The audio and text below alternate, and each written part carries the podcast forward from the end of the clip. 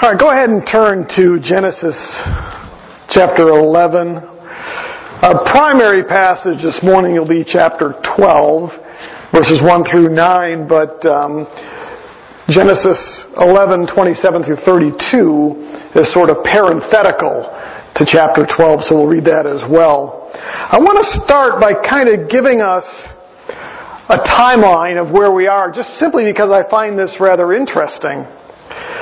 So we're starting, as Dustin mentioned this morning, the story of Abraham. And as you'll hear me, I hopefully remember to do this at the end to remind us that it isn't so much a story about Abraham as it a story about God. I mean, really, when we look at the scriptures, everything that the scripture designed to, are designed to do is to teach us, to reveal to us who God is. And so when we do a character study of Abraham, it really isn't so much about Abraham, it's about what it teaches us about God and who God is.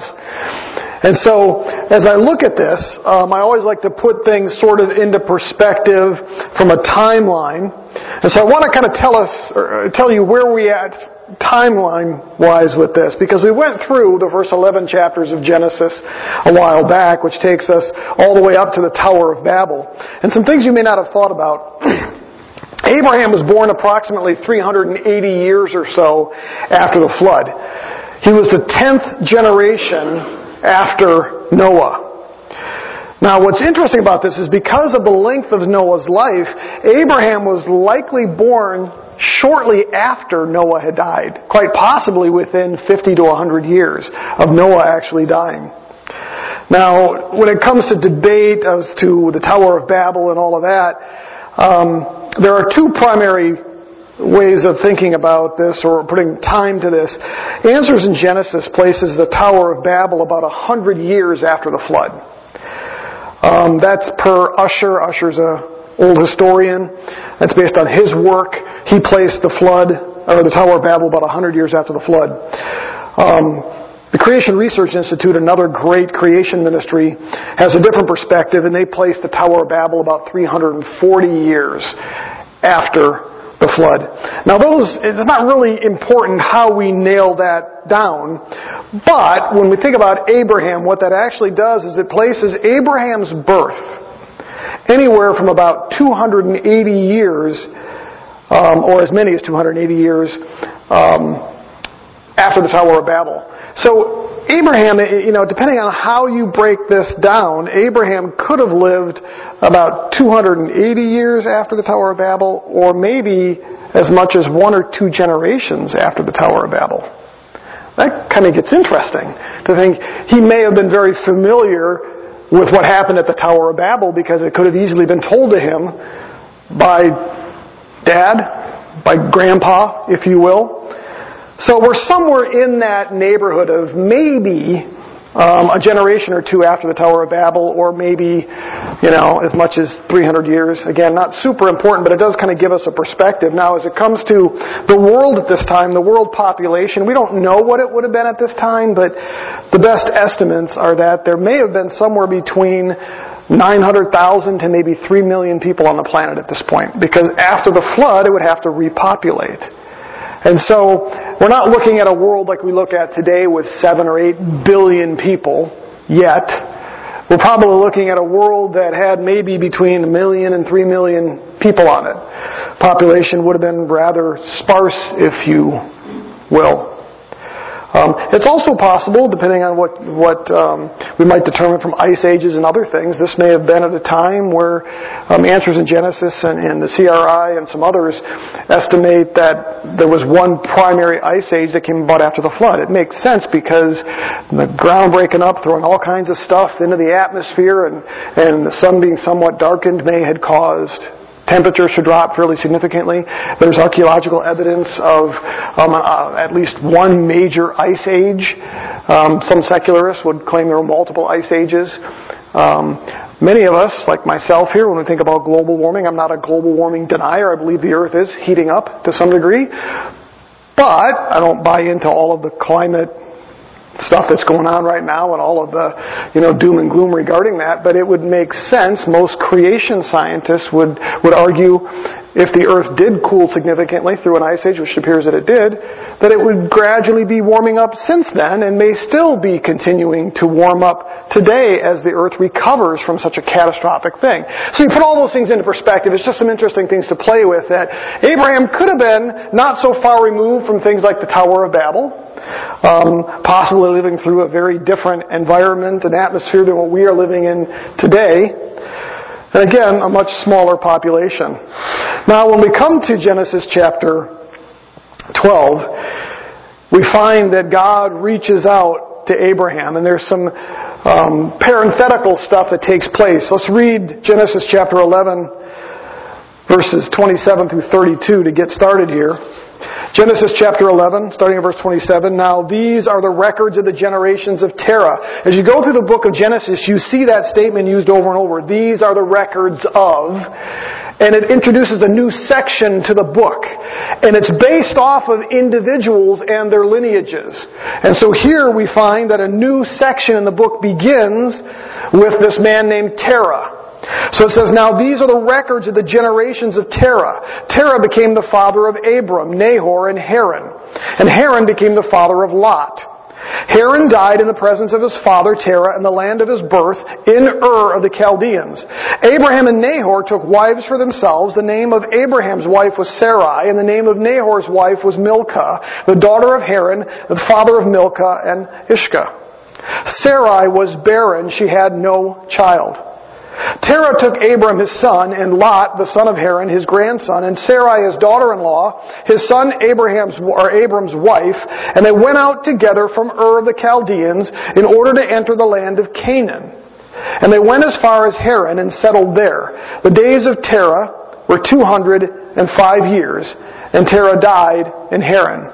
So it's an introduction to what's going to take place when it comes to the story of Abraham. So the chronology of what happens here is this. Terah lived in Ur with his three sons, Abram, Nahor, and Haran. Now, nobody really knows for sure where Ur was. There's three possible different locations given by scholars. It's not really sure exactly where that was. We just know that it wasn't in what is now the land of Israel or the land of Canaan. It was outside of that. Now Haran had born a son, Lot. We're going to learn a little bit about Lot in future passages. But Haran then actually died. It was one of Abram's brothers. Well, Abram and Nahor then took wives. Sarah was given to Abraham or taken by Abraham in marriage. Nahor married Milcah. But then, it was during this time, and we haven't seen it yet, we'll see it in a second, second, it was during this time here, these first few verses we just read, when Abram received the call from God to go to Ur. That's what causes his father to take the family and move. It's just not mentioned there in those verses quite yet. It's mentioned as we get into chapter 12. But it was during this time that I just read that Abram received his call from God to leave Ur and go to the land of Canaan. And so Abram receives that word. His father, Abraham, Sarai, and Lot then all leave for Canaan. His brother Nahor stays behind. And so Terah takes his family, most of his family, leaves and begins to make their way to the land of Canaan. Along the way, they stopped in Haran, and that's where Terah then died. And so you begin this journey here from the land of Ur to the land of Canaan. And that takes us into chapter 12 then. As we look at this, I'm going to break down chapter 12 primarily into two pieces, if you will. The first is this God called Abram to forsake his old life for the promise of a new life and to be a blessing to mankind. So that'll be our first chunk, if you will. God calls Abram to forsake his old life for the promise of a new life and to be a blessing to all of mankind. That's the first part. The second section we're going to look at is Abraham demonstrated faith through obedience and worship in a new land. So Abraham demonstrated faith through obedience and worship. And it's going to be from those two points that we draw our theology today, which then will ultimately give us some marching orders, if you will. And you're going to find that's the case as we go through Genesis. Narrative is always that way. Dustin already alluded to this. when it comes to narrative, oftentimes what you're doing is you're looking for the theological point in the passage. What is it telling us about God and about life? From there, we then draw our principles, and so we'll see some principles that will apply to us who are living in a gospel age from what we see in Abraham here. So let's look at that first part. God called Abram to forsake his old life for the promise of a new life and to be a blessing to mankind. Now there are two imperatives, commands, that God gives to Abram here in our passage this morning. The first one is that God called Abram to leave his old life for a new one. Look at Genesis chapter 12 verse 1. Now the Lord said to Abram, go forth from your country. That's the imperative. Go forth from your country and from your relatives and from your father's house to the land which I will show you. And so we find here that God reaches down into Abram, gives him a command, tells him to leave not just the land, his home, but also it says to leave his relatives and even his father's house. What we find here is that the command is to leave his country, his relatives, his father's house, but ultimately his life behind and We'll see that in a second here. Verse 11 I'm sorry, verse 27 of chapter 11 says that Abraham lived in the land of the Chaldeans. We believe that that was probably in the land of Mesopotamia. We see that in Acts chapter 7 verse 2. It says Mesopotamia and that's why we don't know exactly where that was because Mesopotamia is referred to as three different regions both historically and even in the scripture. So we're not sure. We just know that it was in the land of Mesopotamia. It was west of the Euphrates River. That's all we really know. But what we do know about that area is that it was polytheistic. They worshipped many gods. In fact, there were three main gods that they worshipped and thousands of minor gods. Now the Bible doesn't come right out and say that Abraham was a polytheist or that he worshipped other gods, but it does reveal that that was his, or the background of his father, his brothers, and his relatives. So we might assume that Abraham probably was a polytheist before he was called by God, meaning he might have believed in more than one God. Again, we have to be a little careful here because we don't really know for sure, but what we do have is some biblical evidence that that's what his family was. They were polytheists. Joshua chapter 24. Turn to Joshua chapter 24 with me.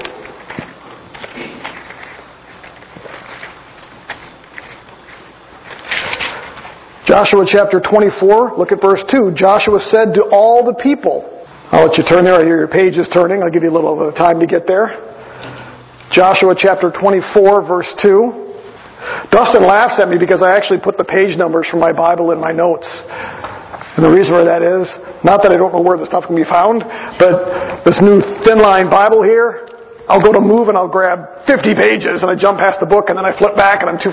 It's just easier to go to the page number. So I'll give you a page number this morning to help you get there faster, but it's not going to apply, right?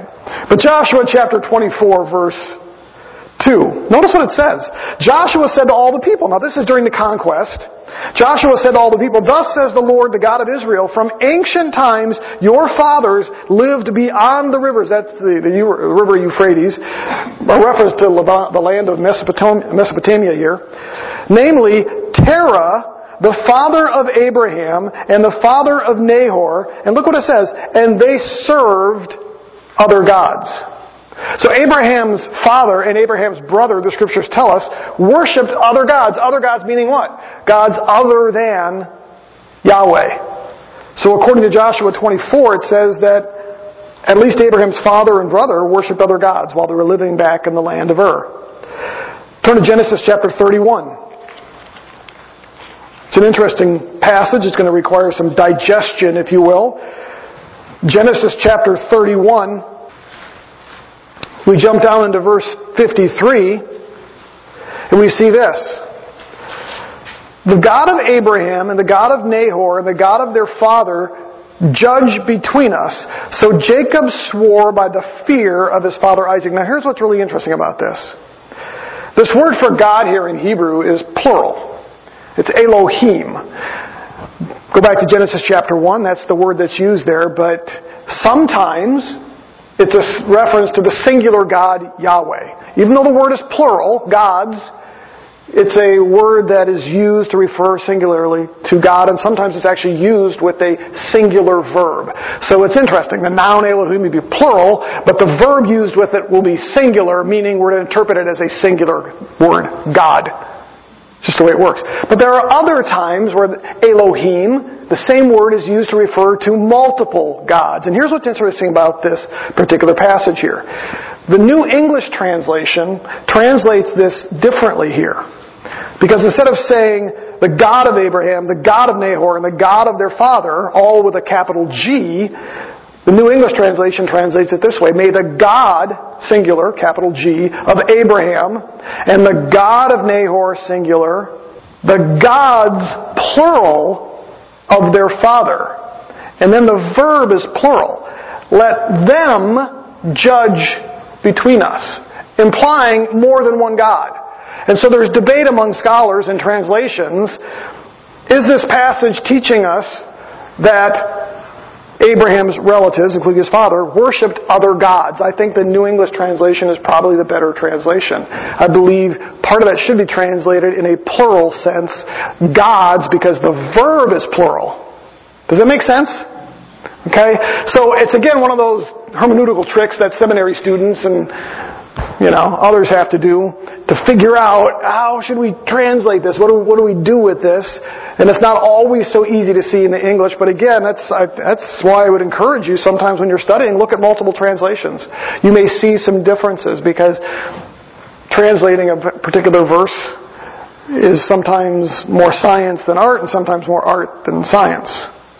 And we'll see another example of that here in a little bit. So what we basically find here is that Abraham's relatives, his father, at least his brother, were polytheistic. They worshipped many gods. There's further evidence of polytheism and idol worship among Abraham's relatives, his family, and other places in the scriptures here. The scriptures tell us that some of their descendants, meaning the descendants of Nahor and, and that, um, also were polytheists. Like I'll give you some verses here. You can look up Genesis 24:50, um, Genesis 31:19 refer to some very similar things. And so it seems reasonable, based on what we see in the scriptures, that Abraham's family, his relatives, were all polytheistic. Now, it's possible that they worshipped God, Yahweh, as one of those gods. Okay? Because there's other places in Scripture where it seems that they were familiar with Yahweh.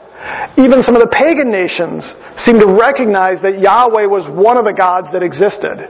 And think about it, even in our society and culture today, people that believe in many gods, and well, God may be God, but there may be other gods too. And so it's not unusual for us to think this, but I, the reason I wanted to highlight this and point this out is that that's Abraham's background. We can't assume that God chose him because he worshiped Yahweh.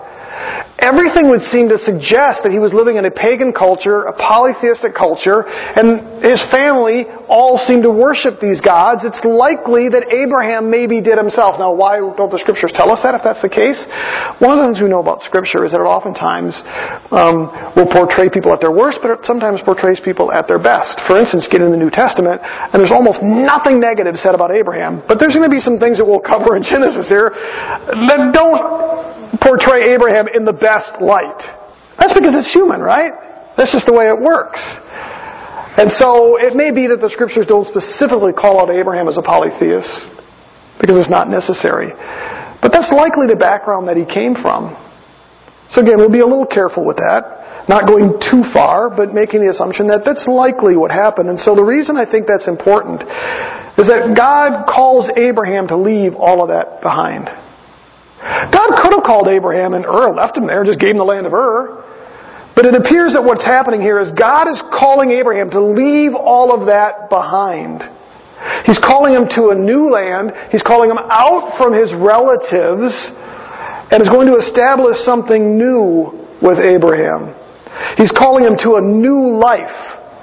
He's calling him to give up the past in many respects. And so Abraham does that. He leaves with his father. They stop in Haran. They stop there temporarily, probably because his dad is of, you know, older in age and he knows that his life is coming to an end, and so he waits there until his father dies. And then he takes his wife, he takes his nephew Lot, takes those who were in his care, some other family members, maybe some servants and, and uh, slaves and others that he had acquired. He takes all of them and he heads out to the land of Canaan. So he leaves all of that behind. The land that God is referring to here doesn't tell us here, but it ultimately was the land of Canaan, okay, which becomes the land of Israel. It was currently populated by Canaanites, and we see that in the scriptures here as well. It was a land the Israelites would conquer some 500 years after this. When we just read from Joshua, they were going into the land to conquer it. That's the land that Abraham is being sent to. Now, this call of God, of Abraham, comes with three promises in the text here. Look at verse 2. He says, And I will make you a great nation, and I will bless you, and make your name great. Now I'm going to stop there for a moment. We'll come back to the rest of that. There's three promises just in this first part of chapter 2. The first promise is that he would make Abram a great nation. We find out later that God would not only make him a great nation, but he would become the father of a multitude of nations. Look at Genesis chapter 17 verses 4 through 6. Genesis chapter 17 verses 4 through 6. And for me, behold, my covenant is with you, and you will be the father of a multitude of nations. We know that he had a son, Ishmael. We know that he had Isaac. From that come many many nations, not just the nation of Israel. And so he tells Abraham that, or Abram here, that he will become the father of many nations. So he will become the father of not just a nation, but many nations. In fact, later on when God changes his name to Abraham, it means father of a multitude. So God even names him that, probably as a form of encouragement and a way to remind him that the promises that God had made him. The second promise is that he would bless Abraham. Look at Genesis chapter 22. Genesis chapter 22 verse 17. We find this repeated. number of things here. Number of ways that the Lord would bless Abraham. Genesis chapter 22 verse 17. Indeed, I will greatly bless you, and I will greatly multiply your seed as the stars of the heavens, and as of the sand which is on the seashore, and your seed shall possess the gate of their enemies. Uh, there's another passage coming up here where God takes Abraham out and tells him to look up at the stars. And it appears to be at a time when Abraham might be struggling. He's older, he hasn't had a kid yet. He's getting all concerned, you know, the whole story with Hagar. And so the Lord basically takes him out and says, look up at the stars. If you can count them, that's how many descendants you'll have. It's kind of a repeat of what we see here. The, the ways that we see the Lord blessing Abraham here is He would greatly multiply, multiply Abraham's descendants. They'd be like the sand of the sea and the stars of the sky. He promises him a descendant that would possess the gates of his enemies. Now this is really clear. Remember when Ed DeZago was here? He quoted this verse. He spent a little bit of time in this verse. This is another one of those um, interpretive things we have to do, the hermeneutical things. If you notice in verse 17 of Genesis 2, it says, Indeed, I will greatly bless you, and I will greatly multiply your seed as the stars of the heaven and the sand which is on the seashore. That word seed there is a reference to all of the descendants. It's not a singular seed. However, then when you get to the bottom half of verse 17, and your seed shall possess the gate of their enemies, that word there is more appropriately his. Singular. So what does that mean? You've got a reference here to not just the seeds, if you will, of Abraham, the descendants, but a singular descendant. A singular descendant who will possess the gates of his enemy. Ed talked about that. It's likely a reference to the Messiah. The third thing that we see in that particular section is that the Lord prospered Abraham financially. That's part of the blessing. Genesis chapter 24, verse 25. Genesis 24, verse 25. And she said to him, oh, wait a minute. Genesis chapter 24, verse 25? No, it's not. One thing we find is that when the Lord takes Abraham into the land of Canaan, he not only leaves Haran fairly wealthy, but there's a famine in the land of Canaan when he arrives, and so he goes down to Egypt. And when he is in Egypt, He's prospered by the Egyptian Pharaoh. You know the story where he basically tricks the Pharaoh into thinking that Sarai is his sister. So the Pharaoh takes him. Well, he rewards Abraham for that. And Abraham comes out of Egypt fairly wealthy, as does Lot. And so the Lord prospers Abraham financially there as well. And so, go back to Genesis chapter 12. Abraham was to leave all of this behind, and God promises him that in doing that, in leaving all of this, that he would bless him, make him a great nation, he would use him to bless the nations, ultimately through the Messiah, blessing people not just eternally, but even in an earthly sense. He would make his name great as well. So that's the first imperative is go. And in going, the Lord would then bless him as a result of that. Now there's a second imperative in this passage, and there's again debate about how we're supposed to treat this. But to go back to Genesis chapter 12, I only read through the first three pieces of verse 2. You'll notice that I stopped before we got to the last phrase in verse 2, which says this, And so you shall be a blessing. And I will bless those who bless you, verse 3, and the one who curses you I will curse, and in you all the families of the earth will be blessed. Now, the reason I did that is because from a grammatical sense, there are two imperatives, two commands in this chapter. Now, just because a word is in the imperative form in Hebrew doesn't always mean that it's a command. Like, go! And there's debate as to what to do with this second imperative. And there's different ways to translate this. The New Numer, I'm sorry, the NIV and the King James translate this last phrase as, and you will be a blessing. And grammatically, even though it's a command, an imperative, that is an appropriate translation. And you will be a blessing. Most other English translations render this last phrase oh, similar to that, but they'll say something like, and you shall be a blessing, or so that you will be a blessing. And the point there is that the Lord is saying, go so that you'll be a blessing. That's possible as well. However, there are a number of scholars that argue we should maintain the impera- uh, imperatival nature of that, meaning retain it as an actual command form. That it isn't just go so that you will be a blessing, or go that you might be a blessing, but rather go be a blessing. We can't solve that purely based on grammar. In fact, Matt and I discussed this over text one day. Matt's got much more exposure and experience with the Hebrew. He's got a degree in it than I do. And so there's times where I'll reach out to him and I'll say, what do you, what do you think about this? What do you make about this? And this is not something I think you would agree. You can't really completely solve this based on the grammar. It's difficult. So we're left with which is it? I don't know that we necessarily have to you know, which of these translations is best. However, I do believe that it's probably important to some degree to maintain the imperatival nature, the, the command nature of this. I do believe that what the Lord is commanding Abraham is not just go and I'll make you a blessing, or go so that you might be a blessing, but rather, Abraham, go and be a blessing. But with that, you have the element of go so that you can be a blessing.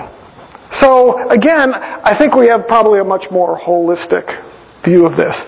That what God is intending is that Abraham would go when he would be a blessing. But with that comes the idea of Abraham, go and be that blessing. That's why, partly why I'm calling you out of the land of Ur.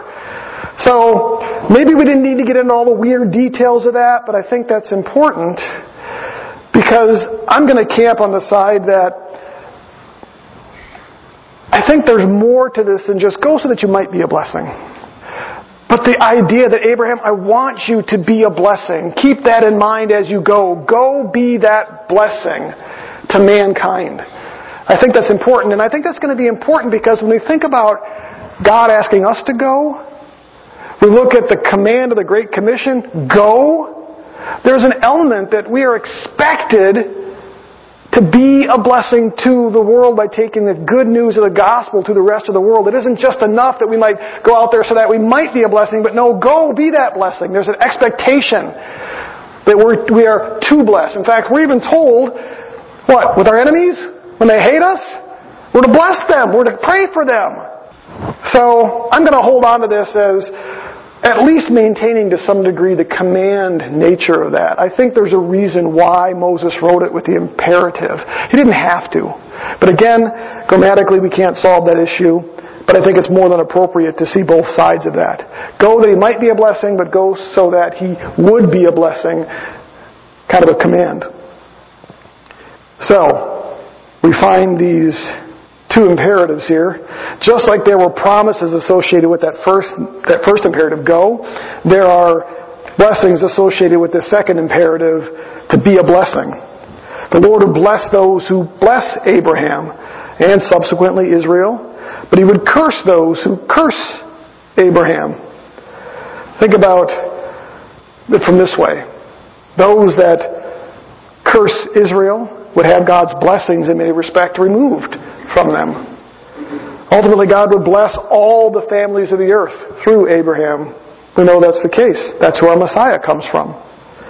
We see examples of this throughout history. Think about the number of nations that have persecuted Israel and the Jewish people throughout history. And ask yourself the question, where are they today?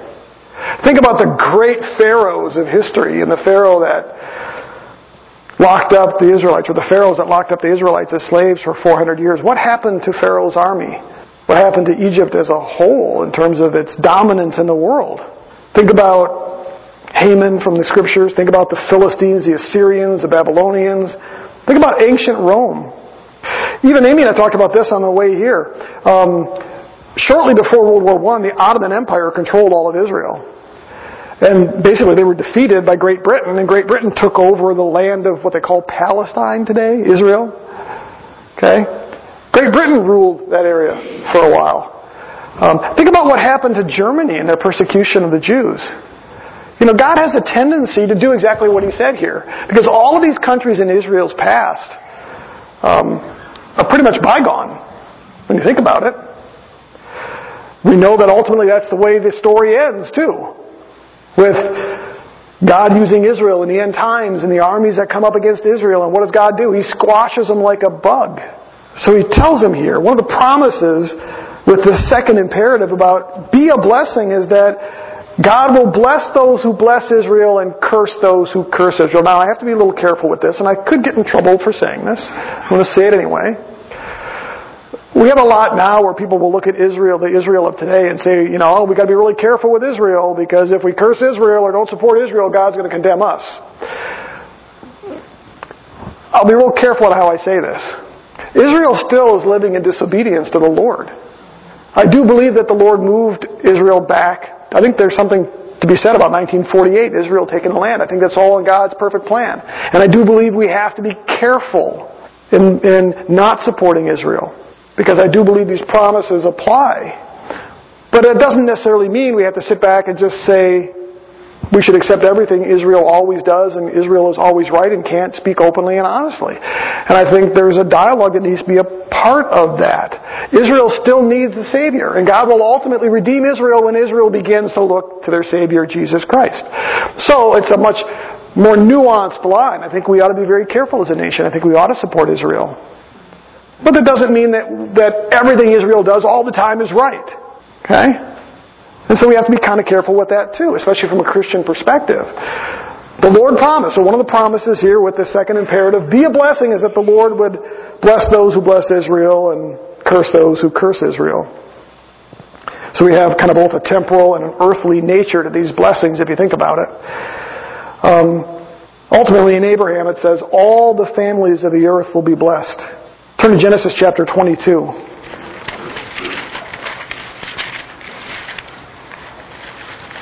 We'll go back to these verses again. Genesis 22, starting in verses 17. Again, he says, I will greatly bless you and I will greatly multiply your seed. Jump down into verse, the second half of that, and your seed shall possess the gate of his enemies. I believe that's an eternal thing. That's a reference, I believe, to the Messiah, because again, I think it's better translated as his enemies.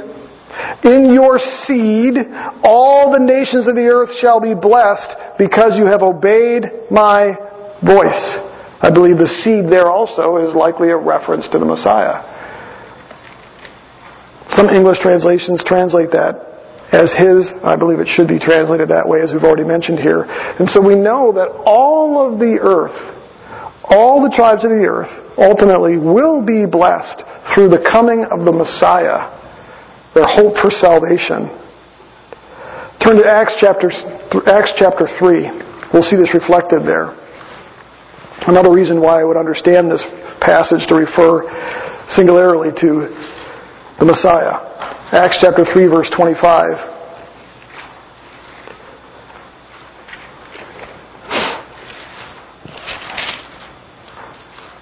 Is that right? Nope. I got my references wrong here. I'll have, Gar- I'll have uh, Dustin looked it up for me. Turn to Galatians chapter 3. I got to come back to that.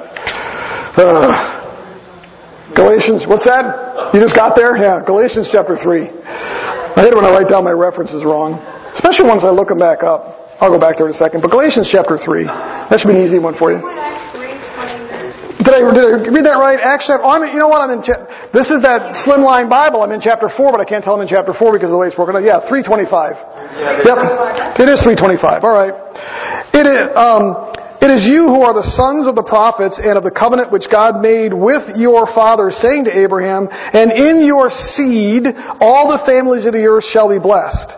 For you first, God raised up His servant and sent him to bless you by turning every one of you from your wicked ways. Notice that Luke quotes here, or, or as he writes here in Peter's sermon, Peter quotes the same passage back in Genesis chapter 22 that we just read, and he says, And in your seed, all the families of the earth shall be blessed. And the seed there he's referring to, he says in verse 26, is the servant, Jesus Christ. And so it's through Jesus Christ, through this singular seed of Abraham's, that all of the earth will be blessed. It is an eternal spiritual blessing.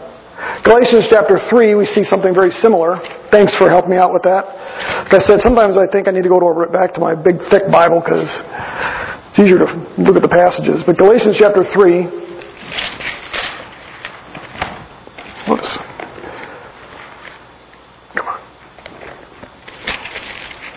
Galatians chapter 3, verses 6 through 9. Even so, Abraham believed God, and it was reckoned to him as righteousness. Therefore, be sure that it is those who are of faith who are the sons of Abraham. The scripture foreseeing that God would justify the Gentiles by faith preached the gospel beforehand to Abraham saying, all the nations will be blessed in you. So when the Lord tells Abraham he will bless all the nations through Abraham, it's a reference to the gospel. It's a reference to the gospel. So when we have the second imperative for Abraham to go be a blessing, what's implied in that is the gospel of Jesus Christ. That Abraham's purpose in being called out of the land of Ur into the land of Canaan is ultimately to bring about God's redemptive plan in the gospel of Jesus Christ. So what's our takeaway from this first section? Well, I'm going to say it this way. Every human being is offered new life in Jesus Christ. But it requires, just like the calling of Abraham, that they leave something behind. It was required that Abraham leave his relatives, is what we're told here. Go from your father's house. Leave your land, leave your father's house, leave your relatives. Go to the land I'm going to give you. So God's call on Abraham's life to go and to be a blessing required that he leave all of that behind. Now, we may not be called to leave our homes or relatives or our families necessarily. Um, but we do have to leave our old lives of sin behind, don't we? We are called to new life in Christ. Dustin mentioned the epistles. The epistles are all about that. If you think about it, every one of the epistles is written to help us to leave that old life, that old person, that old way of sin behind and embrace the new life that God has called us to. And that's exactly what you see in Abraham. Jesus said that anybody who wants to follow him must deny themselves and do what? Pick up their cross and follow him. Titus chapter 2 verse 11 says, The grace of God has appeared, bringing salvation to all men, instructing us to deny ungodliness and worldly desires and live sensibly, righteously, and godly in the present age. Turn to Ephesians chapter 4.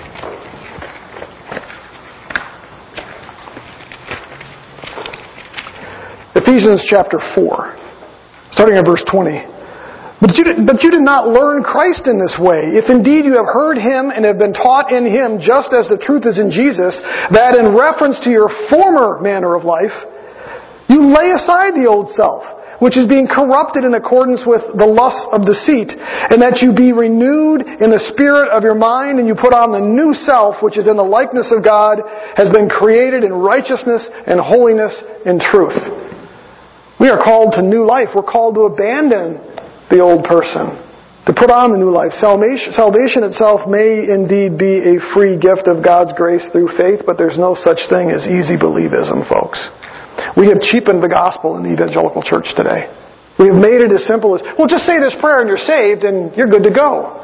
There's no talk of repentance. There's no talk of a change in life. There's no talk of leaving anything behind. I'm not talking about works. It's still purely a gift of God's grace by faith, but there's an expectation that life will change. It will be different. And we've cheapened that. We do not get to experience the new abundant life Jesus promised us without giving up something. And Abraham had to do that. So that's our first takeaway. The second takeaway is that those of us who place our faith and trust in Jesus Christ are not merely to be recipients of God's blessings, we're to be a conduit for God's blessings to the world. God doesn't just expect that we'll receive His blessings. We're to be a blessing. We're to give a blessing. There's no question that the body of Christ, the church, has been a blessing to the world. I've got a whole sheet here listed of things that the church has accomplished in the world since its founding 2,000 years ago. Think about, I mean, how many, how, how many hospitals can you think of in the Columbus area? Somebody give me some of their names. Riverside what though? What's the full name? Riverside Methodist. What's another one? Mount Carmel. Mount Carmel is what? Based on, it's Catholic, okay? Trinity, yeah, hospital after hospital after hospital in this nation were started by churches. Think about the public school system. It was started ultimately, they met in churches. It was run by churches, adoption agencies. When you start calculating the number of adoption agencies there are in the United States, you know, I don't remember the exact numbers here, but the number that are started by Christian agencies, most of your adoption agencies initially were run by Christian organizations, started by Christian organizations. Most of them are still managed and run and controlled by Christian organizations. Food kitchens, all kinds of stuff. Universities. Universities. Princeton and Harvard all have their anchor, their start as seminaries and Bible colleges. The church has impacted the world tremendously, and not just here in the United States, but all over. We are not just to be recipients, we are to be conduits of God's blessings. And that is certainly true when it comes to the gospel of Jesus Christ. It's not enough that we've received salvation. We're expected to now bring salvation to those that don't have it. We've received God's blessings. Now it's our turn to return that and to be a blessing. And so, much like Abraham, who was called to leave and called to be a blessing, we too are called to leave our old lives behind, and we're also to be a blessing of others. Turn to Matthew chapter or chapter five. Matthew chapter five. And I'm falling behind here today, but we'll make it through. Matthew chapter five.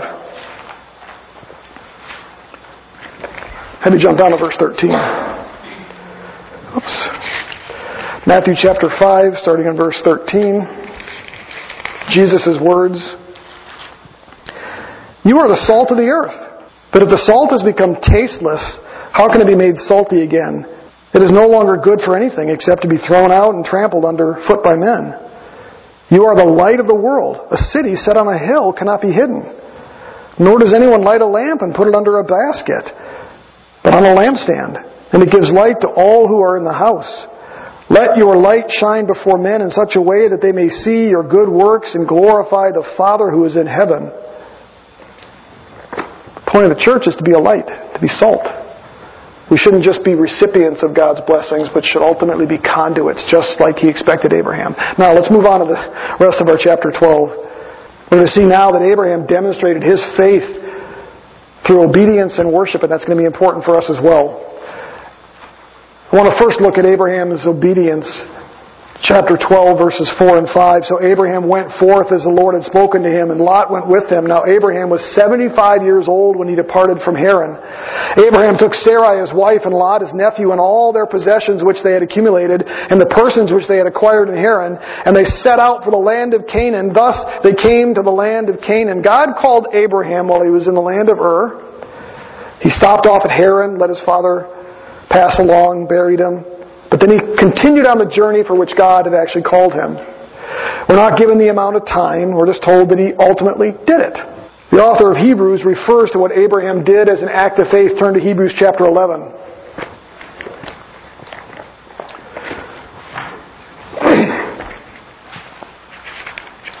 Hebrews chapter 11. Just jump down into verses 8 through 10. By faith, Abraham went or Abraham, when he was called, obeyed by going out to a place which he was to receive for an inheritance. And he went out not knowing where he was going. By faith, he lived as an alien in the land of promise. Remember, it was filled with Canaanites. As in a foreign land, dwelling in tents with Isaac and Jacob, fellow heirs of the same promise.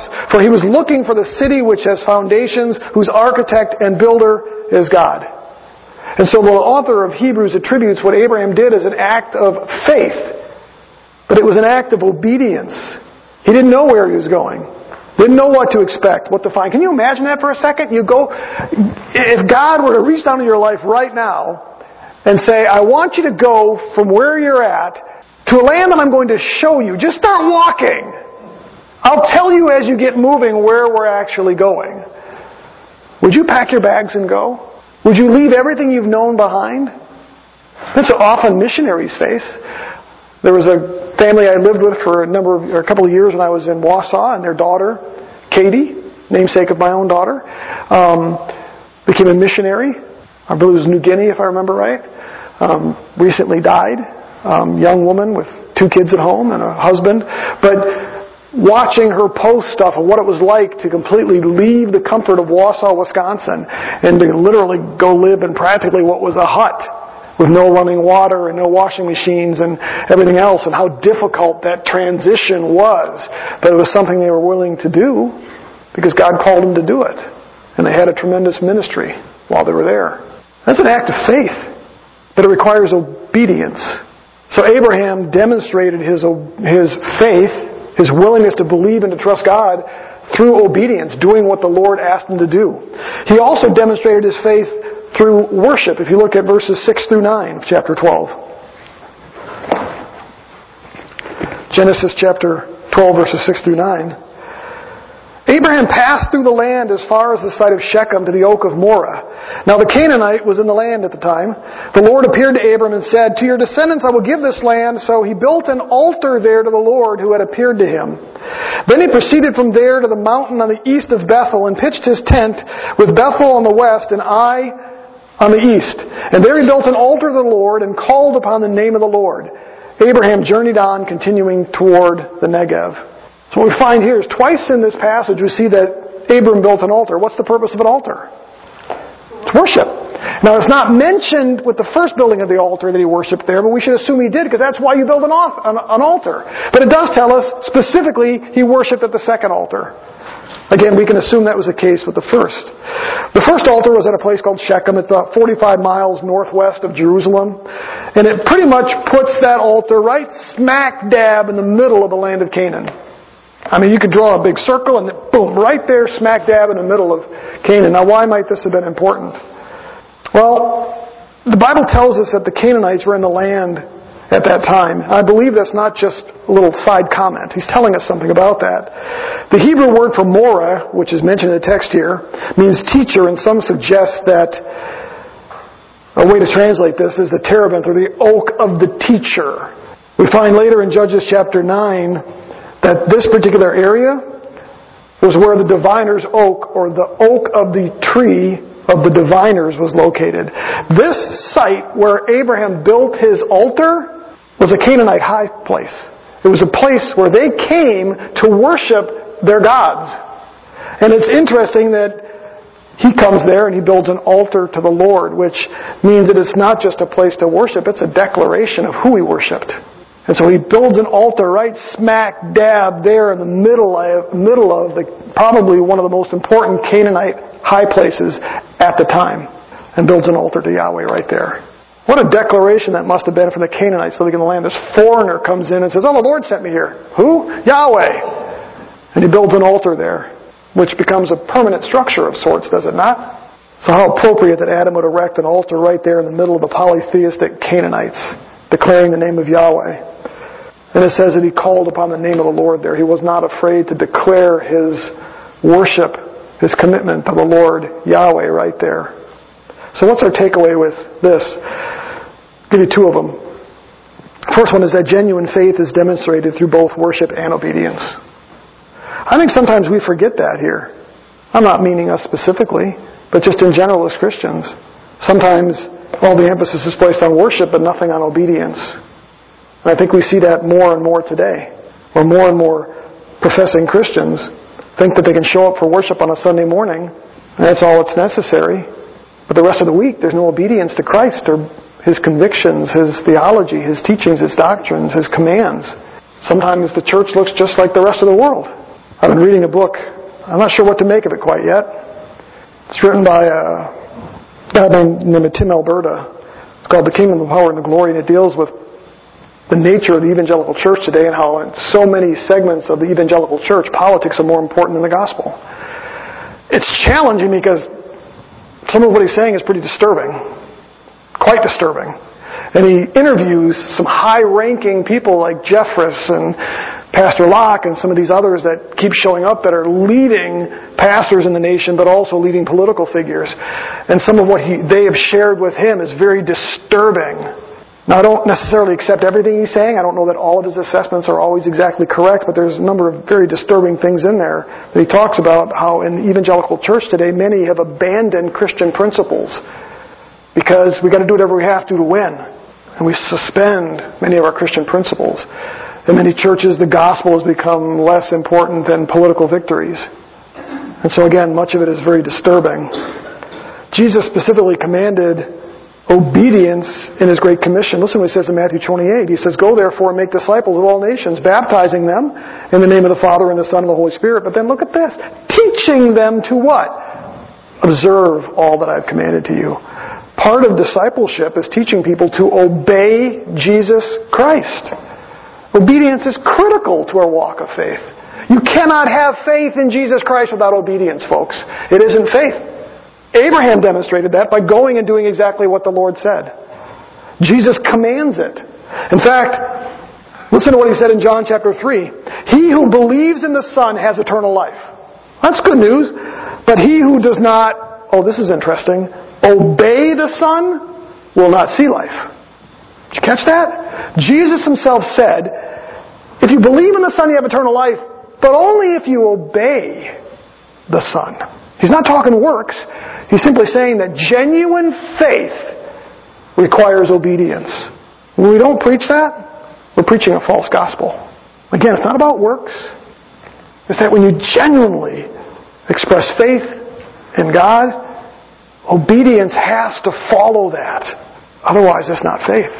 So that's the first takeaway. The second takeaway from this last section is that just as Abraham declared his relationship to the one true God by building altars and worshiping, in the midst of this Canaanite place, our obedience and worship declares to the unsaved world our relationship with God. You realize that the world, when they look at us, needs to see more than just our worship on Sunday mornings. They need to see our obedience to Jesus Christ. That speaks volumes to the world around us. It is a declaration of what's important to us, but it declares our faith. So it isn't just our worship, it's living in obedience to Jesus Christ. The world needs to see that. That is our declaration to this world of who we worship and who we love. Is it not? I think that's oftentimes where the church sort of fails today. Is they look at us and they see hypocrites because we don't obey. They see us show up for church on a Sunday morning, but then they listen to our language and our behavior in the rest of the week. Do you realize you're only here one day a week for about an hour and a half to two hours?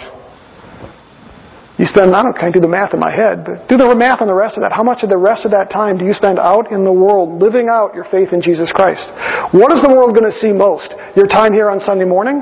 Is that going to speak more than the way you behave and act and treat people during the week? Absolutely not. They could care less if you go to church on a Sunday morning when you don't act like a follower of Jesus Christ during the week. Now granted, we'll be hated for it. And they'll still call us hypocrites even if we were perfect in our obedience, but we're still called to obey. Let God deal with the rest of that. But you know what leads people to Christ? It's not the fact that we go to church on a Sunday morning, it's that they see you every day of the week living out your faith in Jesus Christ and ask questions. So, we need to make sure that we demonstrate not just worship, but obedience to the world around us. That's how we be a blessing. I'll just finish reading chapter 12.